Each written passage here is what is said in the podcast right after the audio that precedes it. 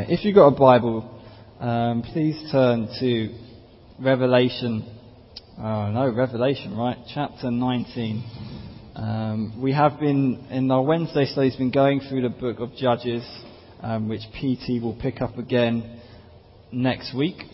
Last week we looked at Samson. That was a really interesting and challenging account. Um, yeah, but PT will continue that. I'll walk through Judges next week, um, but for now we'll take a slight detour, and we will be looking in uh, looking at a few verses in the book of Revelation, um, the last book of the Bible. Um, so let's briefly pray together, and then we'll begin to walk through what we're going to be doing today. Father, I just want to thank you um, for, for bringing us here on this, um, on this uh, well, cold evening outside, but hopefully warm evening inside. Um, and I pray, Lord, that you would speak to us, um, that you would guide me by your Holy Spirit as I seek to teach from your word. Uh, may you minister to us, and may we all leave just with, with a word or something to meditate upon. May we all leave having, having met with you today. May your words truly come alive in this time. And may you guide us through your word. In your name, Jesus, I pray. Amen. As we read through the Bible, we see that God's story isn't about us, it's about Him. He's the main focus of the story, He's the author, and He's the main character. And we get to be a part of the story, but the story is ultimately not about us. We're not the main focus, rather he gets, but rather we get to be a part of his story. And today we see this very clearly in the text that we read and throughout the whole book of Revelation. And a cool thing about Revelation is, is kind of this. We, we get to know how the story ends. And kind of as, we brief, as I briefly mentioned on Sunday, knowing how the story ends changes how you live now. And it changes the actions you make now. And how, how, you, how you live and how you act and what you believe.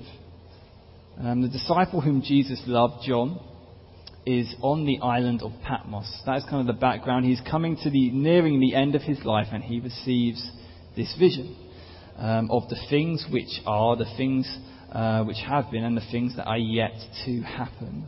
And through John, God tells us how the story ends. And in chapter 9, we get kind of, we're nearing to the end. We're nearing, essentially reaching kind of the climax of God's redemption. Um, and we read in chapter 19, we get a glimpse of kind of three things. We get a glimpse of heaven proclaiming praises to God we get a glimpse of this final marriage and also a celebration supper.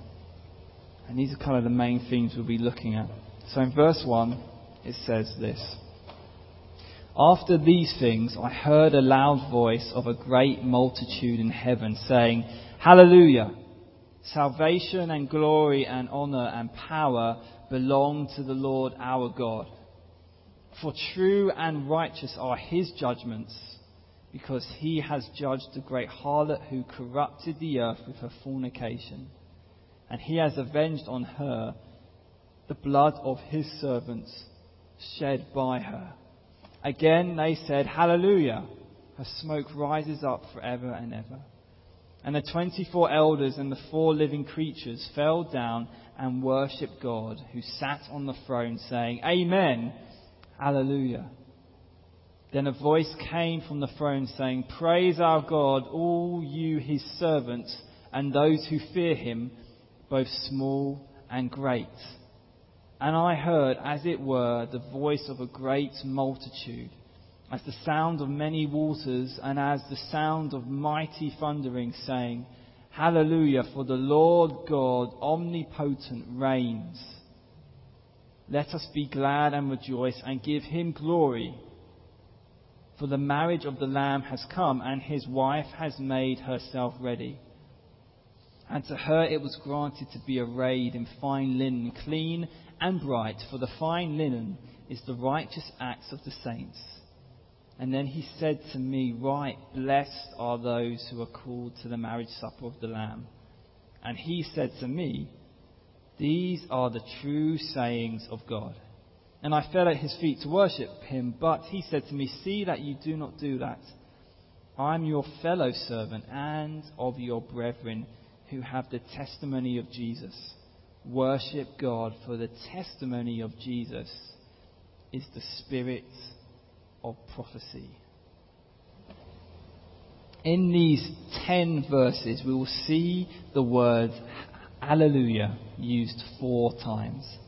Um, but the question is, what does the word actually mean? It's kind of a word we, um, especially if we kind of a Christian, kind of grown up in Christian circles, it's a word which we've kind of heard a lot, a lot of the times. We've heard it in books, we've heard it sung in songs and said by other Christians, but what does it actually mean?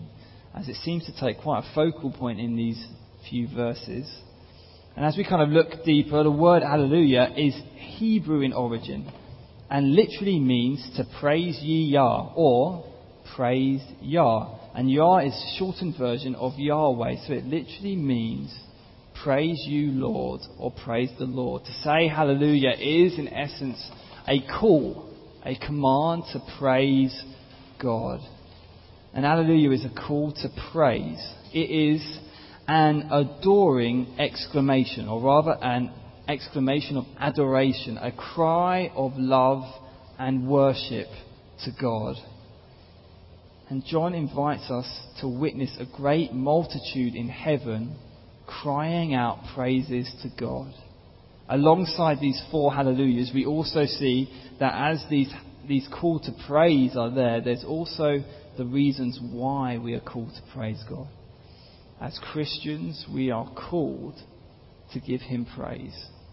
In essence, we are called to sing hallelujah.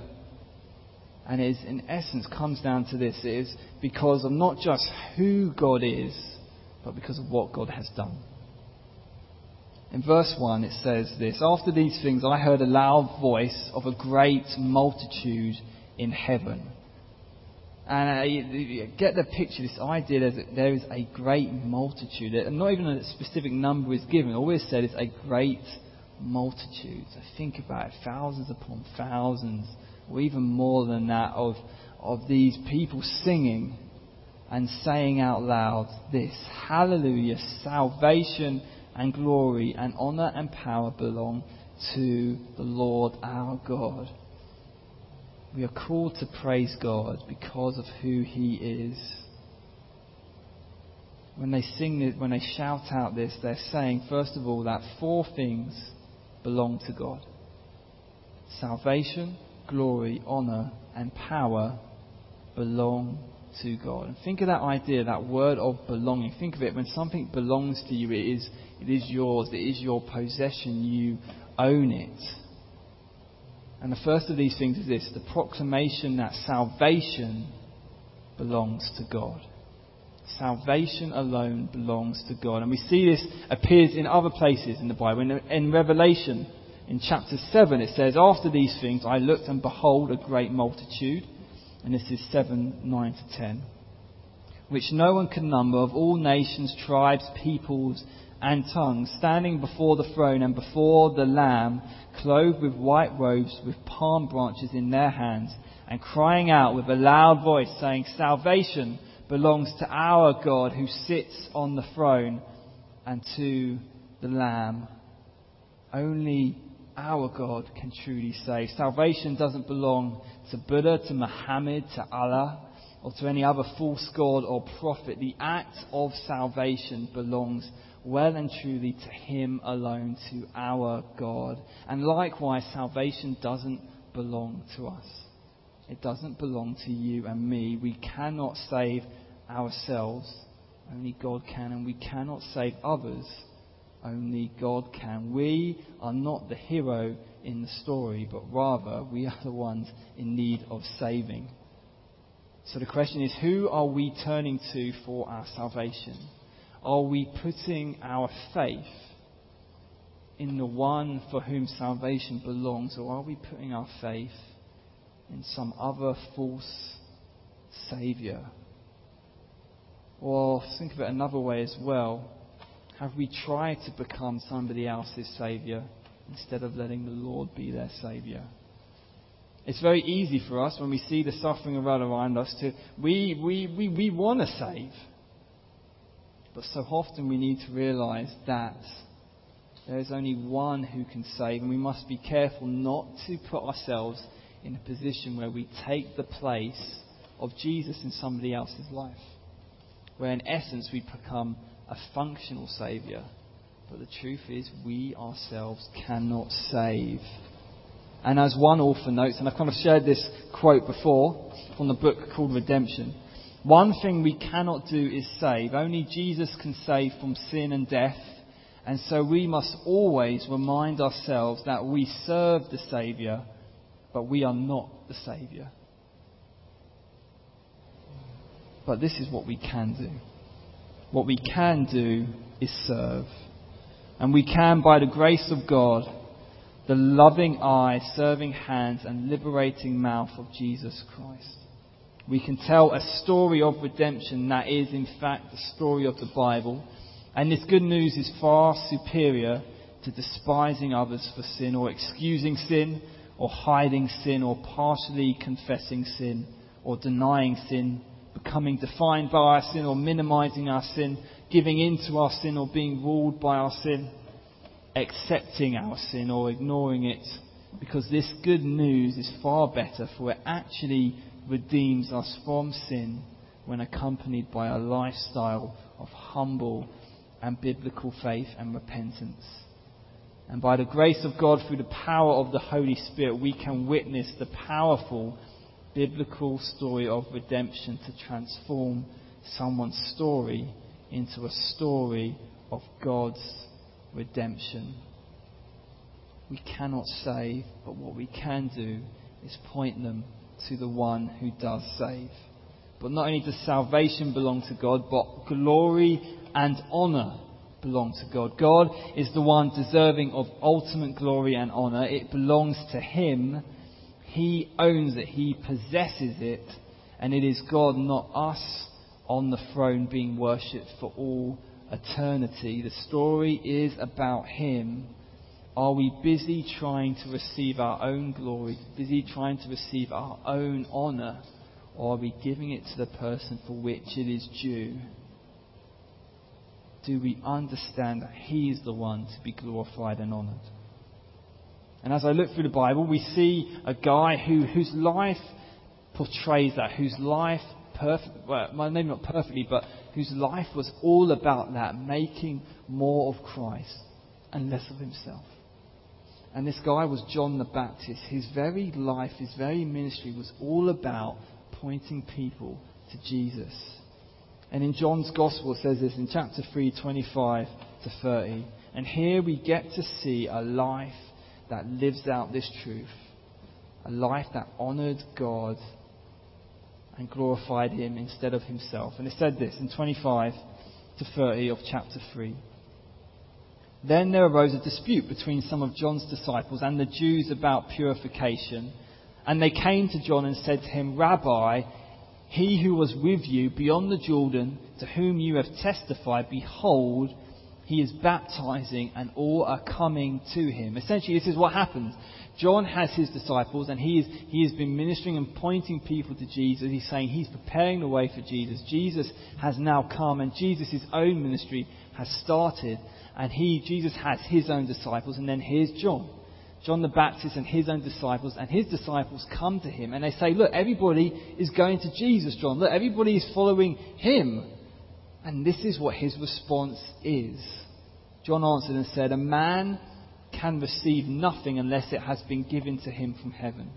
And you yourselves bear me witness that I said, I am not the Christ, but I've been sent before him. He who has the bride is the bridegroom, but the friend of the bridegroom who stands and hears him rejoices greatly because of the bridegroom's voice. Therefore, this joy of mine is fulfilled. He must increase, but I must decrease. John understood that it wasn't about him receiving glory and honor, it was about Jesus receiving glory and honor. And even when his disciples were like, well, well, what about you, John? You're losing people. I mean, people are going to him instead of you. And he was like, I know. And that should be the case because he has to increase and I must decrease. Are we going to be in for a rude awakening when we get to heaven, when we realize it really isn't about us? It really isn't us on the throne. It really is Jesus on the throne. He is the one being worshipped and adored. Or will we, like John, use our lives to make much of Him? So salvation, honour and glory belong to God, but then also power and we kind of looked at this last week. One of the reasons for Samson's downfall was exactly this that he forgot that real power belongs to God and comes from God. Are you relying on your own strength or seeking the full strength of others? Or do you realize that power belongs to God? Do the circumstances around you make you doubt God's power? Have you believed the lie that the enemy and the sin within us is more powerful than God? Or are you holding on to this truth that he for whom power belongs lives inside of you and me?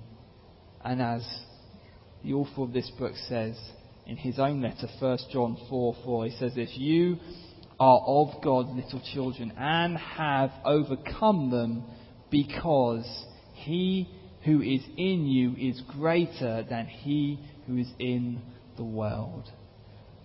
Jesus lives inside of us, and true power belongs to him. And then we see, going back to Revelation again, we see first of all that they're like they're saying praise, praise God because salvation, glory, honor, and power belong to Him. But then also in verse two, because true and righteous are his judgments. Praise God because his judgments are both true and they are both righteous. They are just. God's judgments are always right. They're always true. They're always just.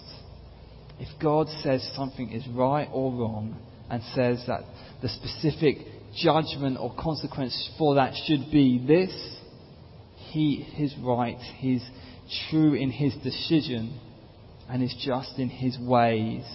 But what happens when we disagree with that judgment? When we disagree with that, we ourselves are wrong, not him. And we are the ones who are in need of changing and not him. If God says something clearly in his word as being wrong, he is right in his judgment. It doesn't matter what the world says it doesn't matter what we think or what we believe. He is right and we are wrong. We are not God. He is. What part of God's morality are you struggling to accept? And have you put yourself above God, seeking to tell Him what is right or wrong? Or are you willing to humbly submit to what He says is right or wrong? And this isn't just an issue for the world around us, this is an issue for us as Christians. We seem to be able to do this too, don't we? There are often times that even as Christians, when we don't agree with what God says, we either tend to ignore Him or change the meaning and go in search of finding others who will back up that belief instead of humbly being obedient and submitting, accepting that He is just and we are not. And Paul talks about this very issue to Timothy, and he warns him that this will happen. He warns him that Christians, there will come a time when Christians, or those who call themselves Christians, will, when, will no longer tolerate that which is true. In 2 Timothy 4 1 to 5, he says this I charge you, therefore, before God and the Lord Jesus Christ, who will judge the living and the dead at his appearing and his kingdom. Preach the word. Be ready in season and out of season. Convince, rebuke, exhort with all long suffering and teaching.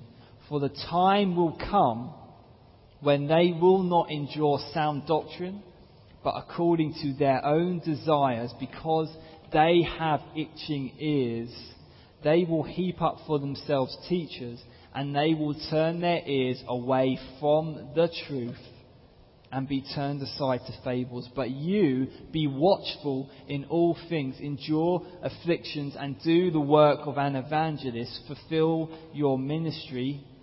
As Paul describes, when we choose no longer to endure sound doctrine, we put our own sinful desires above God. We worship those desires instead of God and, simply, and, and simply seek to use God as a means to justify our own sin. But what is God's response to that? He calls us away from that. He calls us not to turn away from that is true and embrace something which is false, but he says in response to call yourselves from falling into that same danger, he says, Be watchful, sit under the full counsel of God. Both exhortations and rebuke. Sit under the full counsel of God and humbly submit. And so often, there's still an objection in our hearts. I have you ever heard this? Have you ever heard this in, in your own heart or in the heart of others? I know God's word says, but. Recently, when sharing a passage of scripture with someone, we read through a section and it was a promise rather than a rebuke. So it wasn't even a rebuke, it was a promise. And in that promise, the Bible is saying that if you do A, B is a result. But if you miss out on doing A, you're going to miss out on B. A has to come first. If you do B, the, uh, sorry, if you do A, the promise is B. And I was trying to desperately encourage them to embrace that promise, although it would have been a costly one. Yet their response was this I know it's God's word. And I know it's the Bible, so if it says that is the case, then that is the case. But. And we are all guilty of doing this, of making excuses to why we shouldn't be obedient to God's word. But let's be honest, there is no right excuse. And in the end, we are the ones who miss out. And we end up just elevating excuses or a person or a situation above God. And my challenge to you and to me is this, is that when God's judgments challenge our own, trust Him, be obedient to Him, and step out in faith. Accept that your heart and judgments are not always perfect, and sometimes, or many times, are even sinful. Whereas God's judgments are always true, are always righteous, are always perfect. Be obedient in faith, accepting that sometimes obedience comes before understanding. And as a lady called Rose, Rosaria Champagne Butterfield in her book, which is a really candid confession and testimony of, of her life, says this I learned that we must obey in faith before we feel better or different. And at this time, no obeying in faith to me felt like throwing myself off a cliff. Faith that endures is heroic, not sentimental.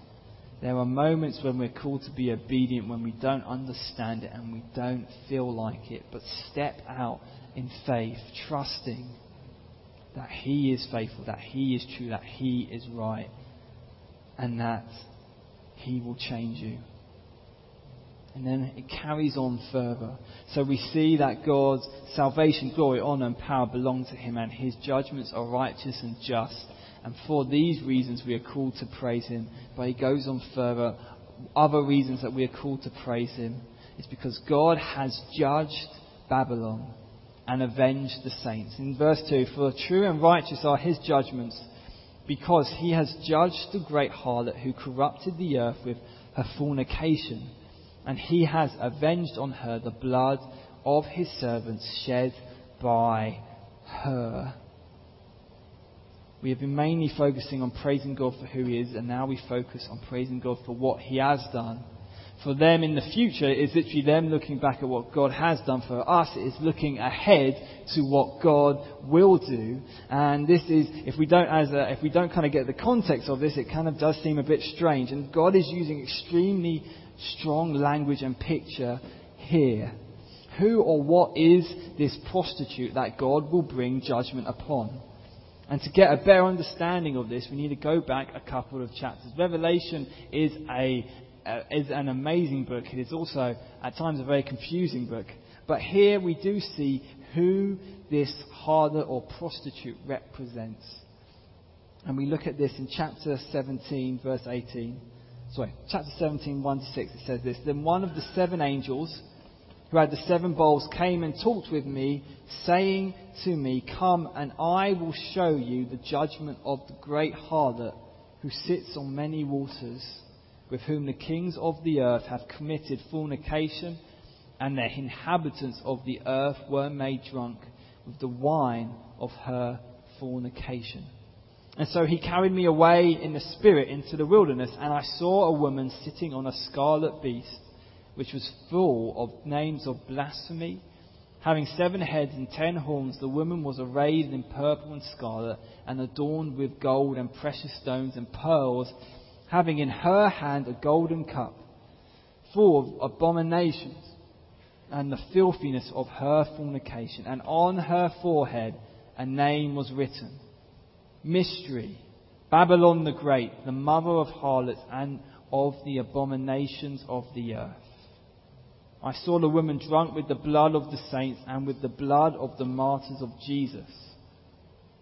And then skip down to verse 18. And the woman whom you saw is that great city which reigns over the kings of the earth.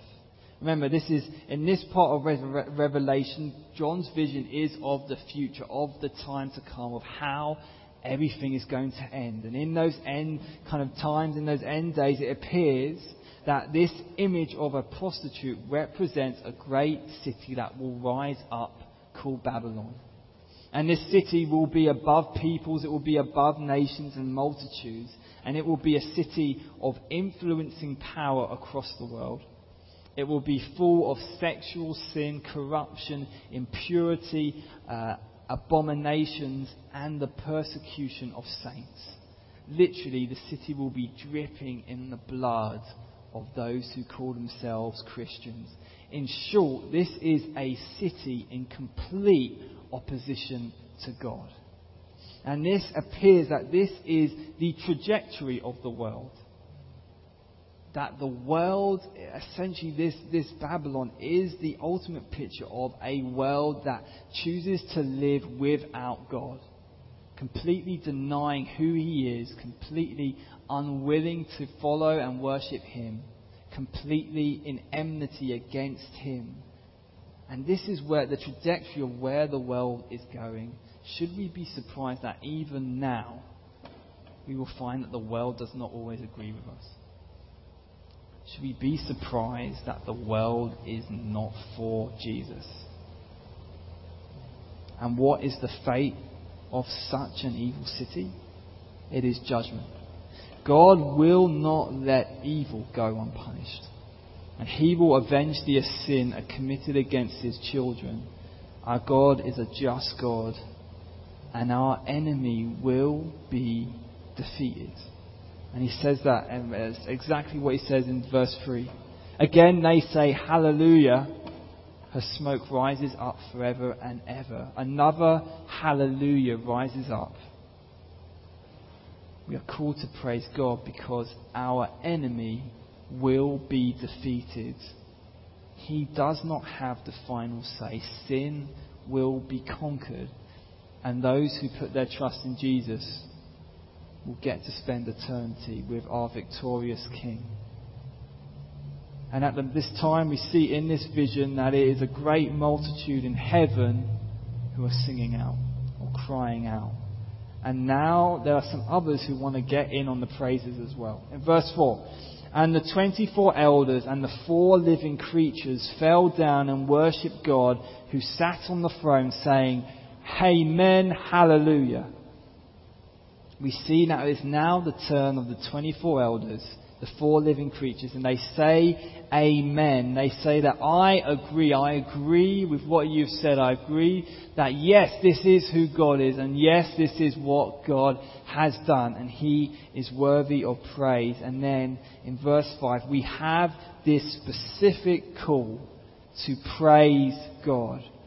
Then a voice came from the throne saying, Praise our God, all you his servants, and those who fear him, both small and great. You see, on this heavenly throne, this multitude that is praising God, and there is this voice which comes out from the throne of God, and it is a command. It is, praise our God, all you, his servants, and those who fear him, both small and great. Christians, we are called to praise God. If we have given our life to Jesus, we fit into that. If we are His servant and if we fear Him, whether we are both small or great, we are called to praise Him. And to praise means to express warm approval or admiration of someone or something. It means to express one's respect, one's gratitude towards someone or something, especially in song. To praise is for us to declare, to sing our praises to God, our gratitude to God, our approval of Him, our admiration of Him. So who are we praising? With our heart, with our mouth, and with our hands, are we praising the true and living God? Or are we praising somebody or something else? Because our God is worthy of praise. And he continues on in verse 6 And I heard, as it were, the voice of a great multitude, as the sound of many waters, and as the sound of mighty thundering, saying, Hallelujah! For the Lord God omnipotent reigns. Once again, there is a great multitude, and as they speak, it is like the sound of many waters and the sound of thunder. I remember recently when flying back from a, a trip to Italy on holiday with my family, and by the time we left the airport, it was dark, and we're flying in the air. And I'm pretty sure, as always, I fell asleep and then suddenly woke up again. And I thankfully had a window seat because window seats are always the best and I look outside, and in the distance, I see lightning. I'm too far away, obviously, to hear the thunder, and I'm actually kind of glad that I'm far away enough not to hear thunder. And you, but it was magnificent to be up in the sky and, to, and can be complete darkness outside and to see this lightning illuminating the sky, illuminating the clouds around, to see the majesty and power of God. And here John sees this great vision and he sees a multitude which is so loud that it sounds like thunder when they speak. And what are they saying? They are saying, Hallelujah again, for the Lord God omnipotent reigns. God is worthy of praise. Once again, hallelujah, that call to praise God because He is omnipotent and he, and he reigns. And omnipotent is a word we don't come across every day. It's not something we generally say every day. So what does it mean? If you look back at the original Greek word used in this, it means all ruling or unlimited power.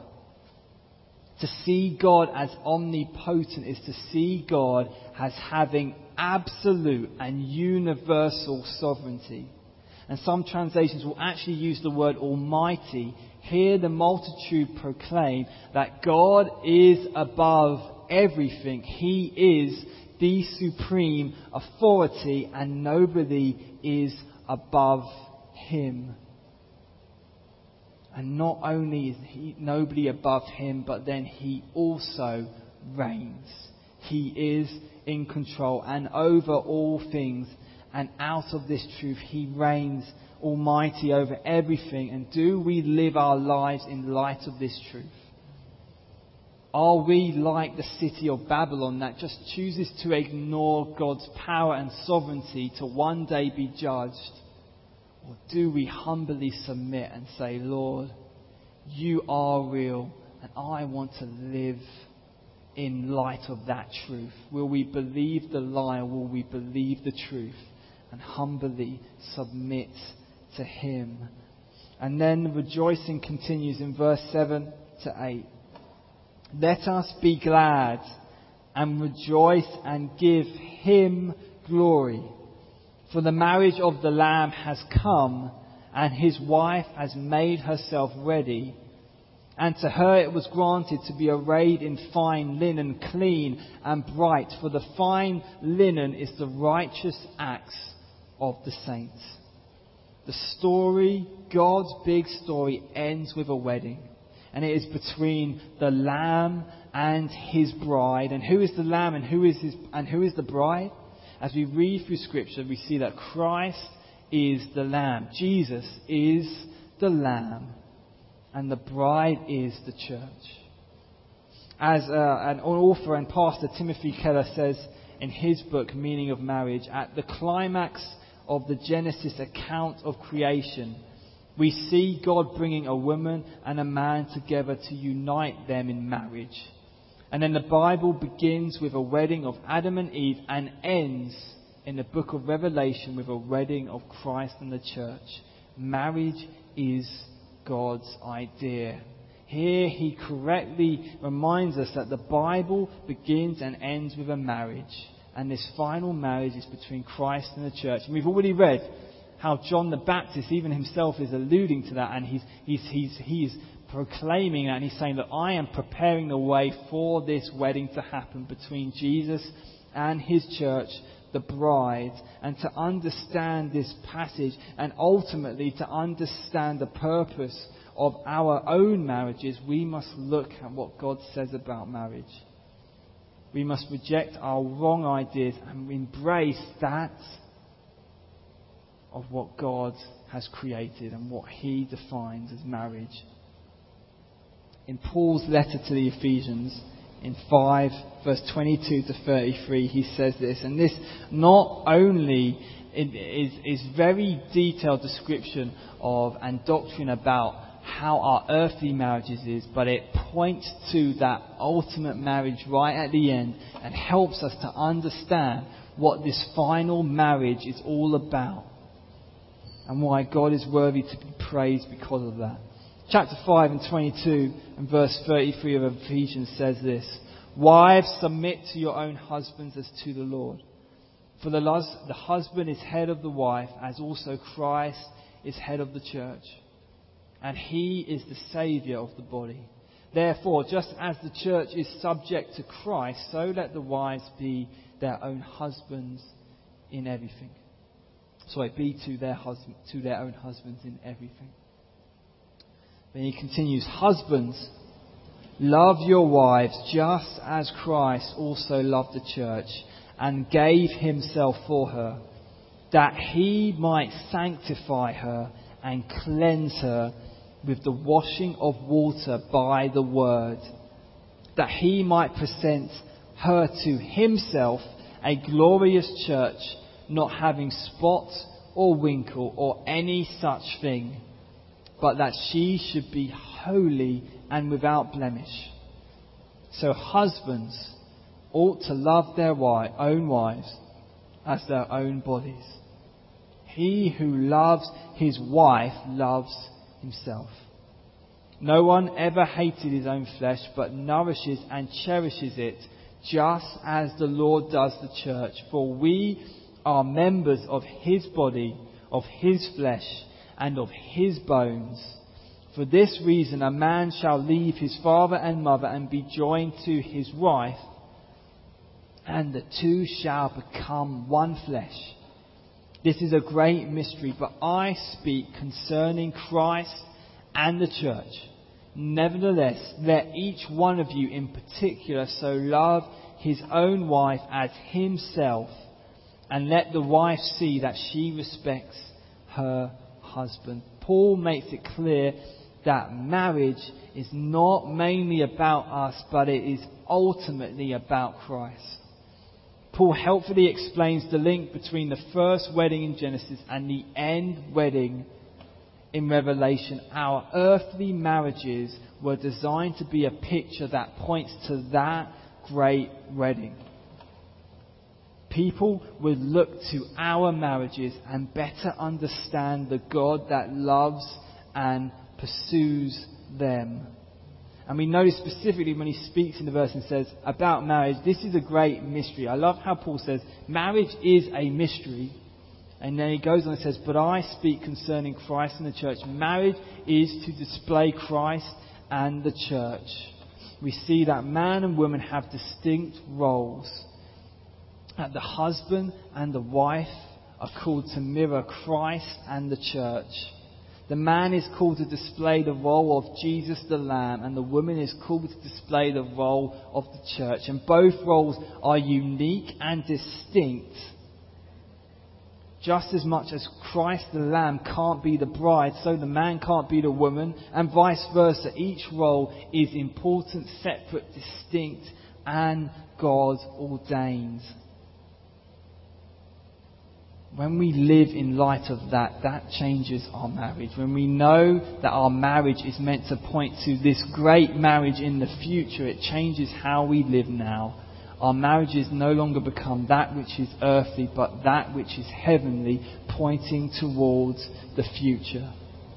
And ultimately, at the heart of that will be the, the issue and the subject of sanctification, becoming more like Christ as we kind of just read in Revelation, and to her it was granted to be arrayed in fine linen, clean and bright, for the fine linen is the righteous acts of the saints. On this final wedding day, the bride will be granted, and that word is important, granted to be arrayed in fine, clean and bright linen, just like a spotless white wedding dress. And this clothing is a picture of the righteous acts of the saints. In essence, it is a picture of our sanctification, us becoming more like Jesus, which is granted to the church. And that word is important. Granted, our sanctification, us becoming more pure, us becoming more like Christ, is not is a gift which we do not deserve, and a gift for which He empowers Himself. Just as on that final day in Revelation, when we see on this wedding day, the bride is clothed with the righteous acts of the saints, so we see in our own day to day marriages that the man and the woman become more and more like Jesus. And we see that the husband's role is just as we see the righteous acts put on the church in the future, the husband's role is to model this same thing and to push, to push um, her wife, his, sorry, his wife, towards sanctification. And we see that when he says in 25, Husbands, love your wives just as Christ also loved the church and gave himself for her so, men, we are called to love our wives as Christ loved the church and give ourselves for our wives as Christ gave himself for the church, that he might sanctify and cleanse her with the washing of water by the word, that he might present her to himself a glorious church, not having spot or wrinkle or any such thing, but that she should be holy and without blemish we see that the, the husband has this role of encouraging his wife to pursue sanctification, to become more like Christ. And what is the husband's tools? He says this, and the tools are this. He does this through three things. He sanctifies his wife through three things. Loving her as Christ did, laying down his life for her as Christ did, and washing her by the word Husbands, are we doing this? Are we practically loving our wives making decisions that point them towards Christ whilst preaching and teaching and leading them in the Bible daily?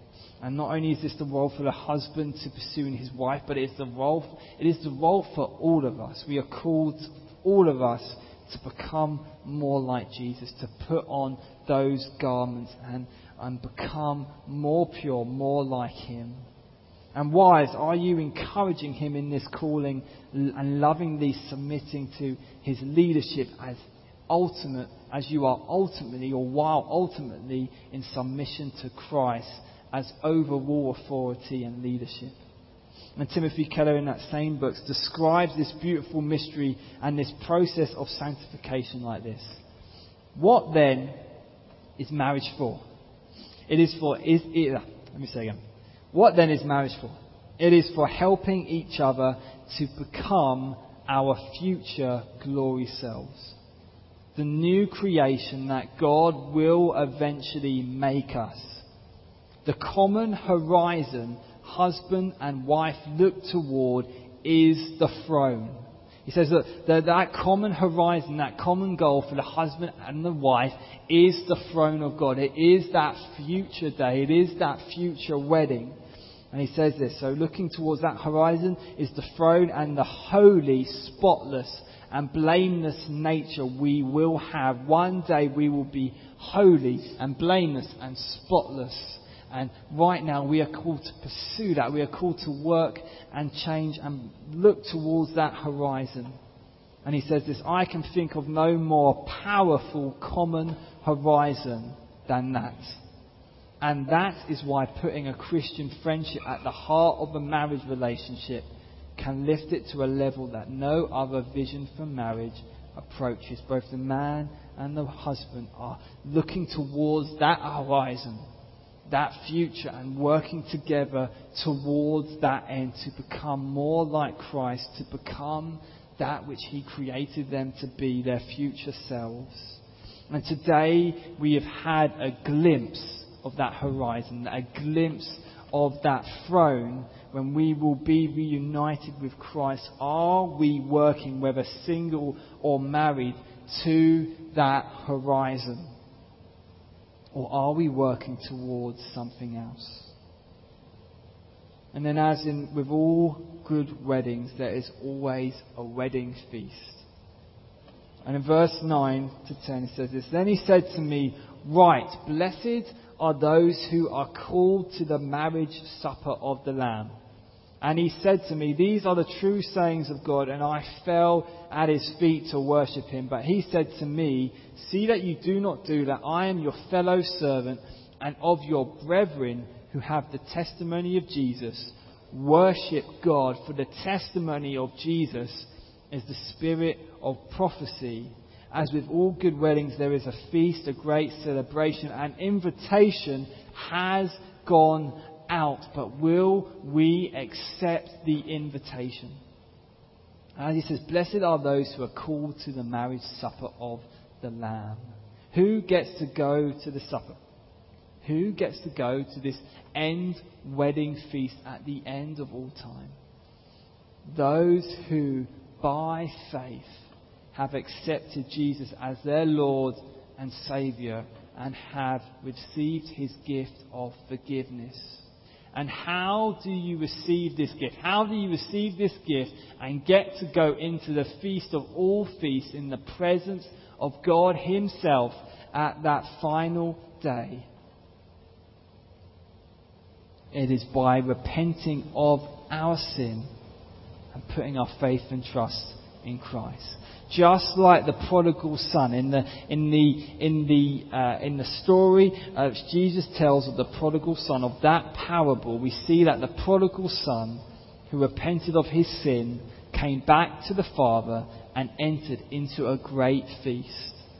By repenting of our sin and putting our faith and trust in Jesus and His finished work on the cross and His resurrection to new life three days later, we can receive this gift. And just like the prodigal son who had squandered everything on wild living, who was literally in the lowest of lows, none of us are deserving of coming back to the Father. None of us are deserving of entering in into that final feast with Him. And that is the great gift of forgiveness which Jesus offers us. And all we need to do is stand up and turn back to Him. As the prodigal son does, the prodigal son realizes his sin, he confesses his sin, he gets up, he comes to the Father, he repents of his sin, he turns from his sin, he, and then he asks the Father, Forgive me. And the Father is there with open arms to accept him, to restore him as a son, and to bring him back into the feast. The prodigal son reminds us that none of us, none of us are out of the reach of God and his forgiveness. The only thing which is required of us is to repent of our sin and turn to Him. And then as we see, and I like how after he says, Blessed are those who carried, who are called to the marriage supper of the Lamb, and he said to me, These are the true sayings of God. What we have read in this text is true and is of God. And once again, he reminds us these things are true. These things which are to happen will happen. And will you live in light of that. And then this section ends with John being rebuked because uh, he was being rebuked for his misplaced worship. See, John saw these things and he naturally worshipped, but he worshipped the wrong person. He worshipped the messenger instead of worshipping the one who sent the messenger. And as Christians, we are always guilty of this as well, where we, where we can sometimes elevate or worship the person who is delivering the message, whether that's a preacher or a famous pastor. But we are to remember that we're not called to worship the messenger, but we are a servant just as they are, and we are called to worship the one who sent the message.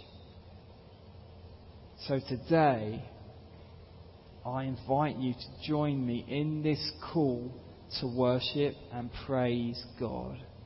We are together fellow servants, and together we are called to praise God, the true and living God, while holding on to the testimony of Jesus. And Jesus and his testimony, his death on the cross and resurrection to new life is at the forefront and, and the heart of that. So will you join me in that hallelujah call, in that call to praise and worship God with our whole lives because of who He is and because of what He has done. Because of what He has done, because of who He is. Because of who He is, He is Lord, He is Almighty, He is omnipotent, He is just, righteous, true, powerful, Saviour, glorious and honourable. And hallelujah because of what He has done as we're kind of looking in the future, looking back, but as for us here, looking ahead for what He will do. Hallelujah to Him because He will defeat our enemy. He will deliver judgment and justice. He will conquer our sin. He has called us His bride and He invites us into the feast with Him. Let us pray together as we seek to answer that hallelujah call. Father, I want to thank you for who you are and for what you have done. How you are Lord, that you are almighty and you are glorious, and you reign supreme. I praise you for the things that you not only have done, dying on a cross for the sins of the world, inviting us into that feast and calling us your bride, but the things that you will do and that you are doing. You are making us more like you. And you will conquer the sin. You will save us from the very power, presence, and punishment of sin. I thank you for your promises. And I thank you for this gift that you offer us. That we as Christians get to join you in that Last Supper. That we get to be reunited with you and live with you, our victorious King, forever and ever. And how do we accept that gift? How do we get to come into the feast?